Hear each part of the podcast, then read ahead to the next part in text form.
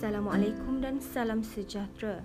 Hari ini saya akan berkongsi tentang sumber hutan dan kepentingan pengurusan sumber hutan di Malaysia.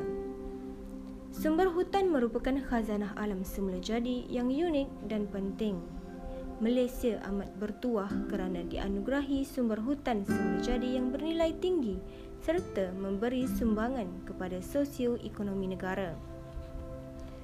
Sumber hutan merupakan sumber boleh diperbaharui sumber hutan juga meliputi kawasan yang ditumbuhi oleh pelbagai jenis flora dan fauna yang hidup secara semulajadi di dalamnya.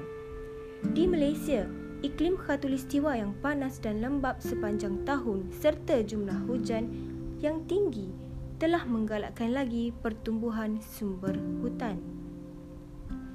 Menurut Jabatan Perhutanan Malaysia, Malaysia terdiri daripada kawasan berhutan seluas 18.56 juta hektar atau lebih kurang 56.5% daripada keluasan tanah. Sarawak merupakan kawasan yang mempunyai jumlah hutan terbesar iaitu kira-kira 8.23 juta hektar.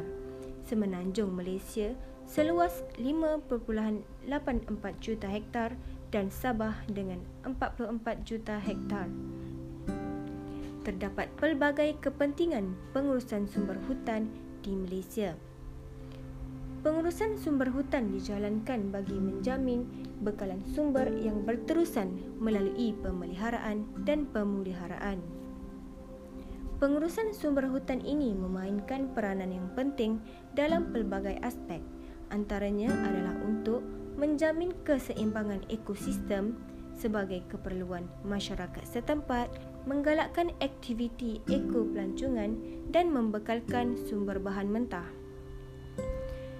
Bagi keseimbangan ekosistem, ekosistem merupakan proses interaksi antara komponen biotik dan komponen abiotik dalam alam sekitar. Komponen-komponen dalam ekosistem sentiasa berinteraksi dan menghasilkan satu aliran tenaga dan rantaian makanan yang berterusan serta memelihara imbangan ekosistem. Pengurusan sumber hutan secara terancang adalah perlu bagi mengekalkan keseimbangan ekosistem. Yang seterusnya ialah bagi keperluan masyarakat setempat. Persekitaran semula jadi merupakan suatu yang sinonim ke dengan kehidupan masyarakat setempat. Fungsi hutan kepada masyarakat setempat penting sebagai sumber bahan makanan, membina tempat tinggal, menyediakan pelbagai peralatan dan sebagai sumber pendapatan. Contoh hasil hutan ialah rotan, gaharu dan buah-buahan. Seterusnya ialah bagi ekopelancongan. Sumber hutan penting dalam membangunkan aktiviti ekopelancongan pelancong dapat menikmati keindahan alam semula jadi seperti hutan lipur, air terjun dan melihat kepelbagaian flora dan fauna. Sebagai contoh, Taman Negeri Royal Belum di Perak, Taman Negara Endau Rompin, Johor dan Taman Negara Niah Sarawak. Dan yang terakhir ialah membekalkan sumber bahan mentah.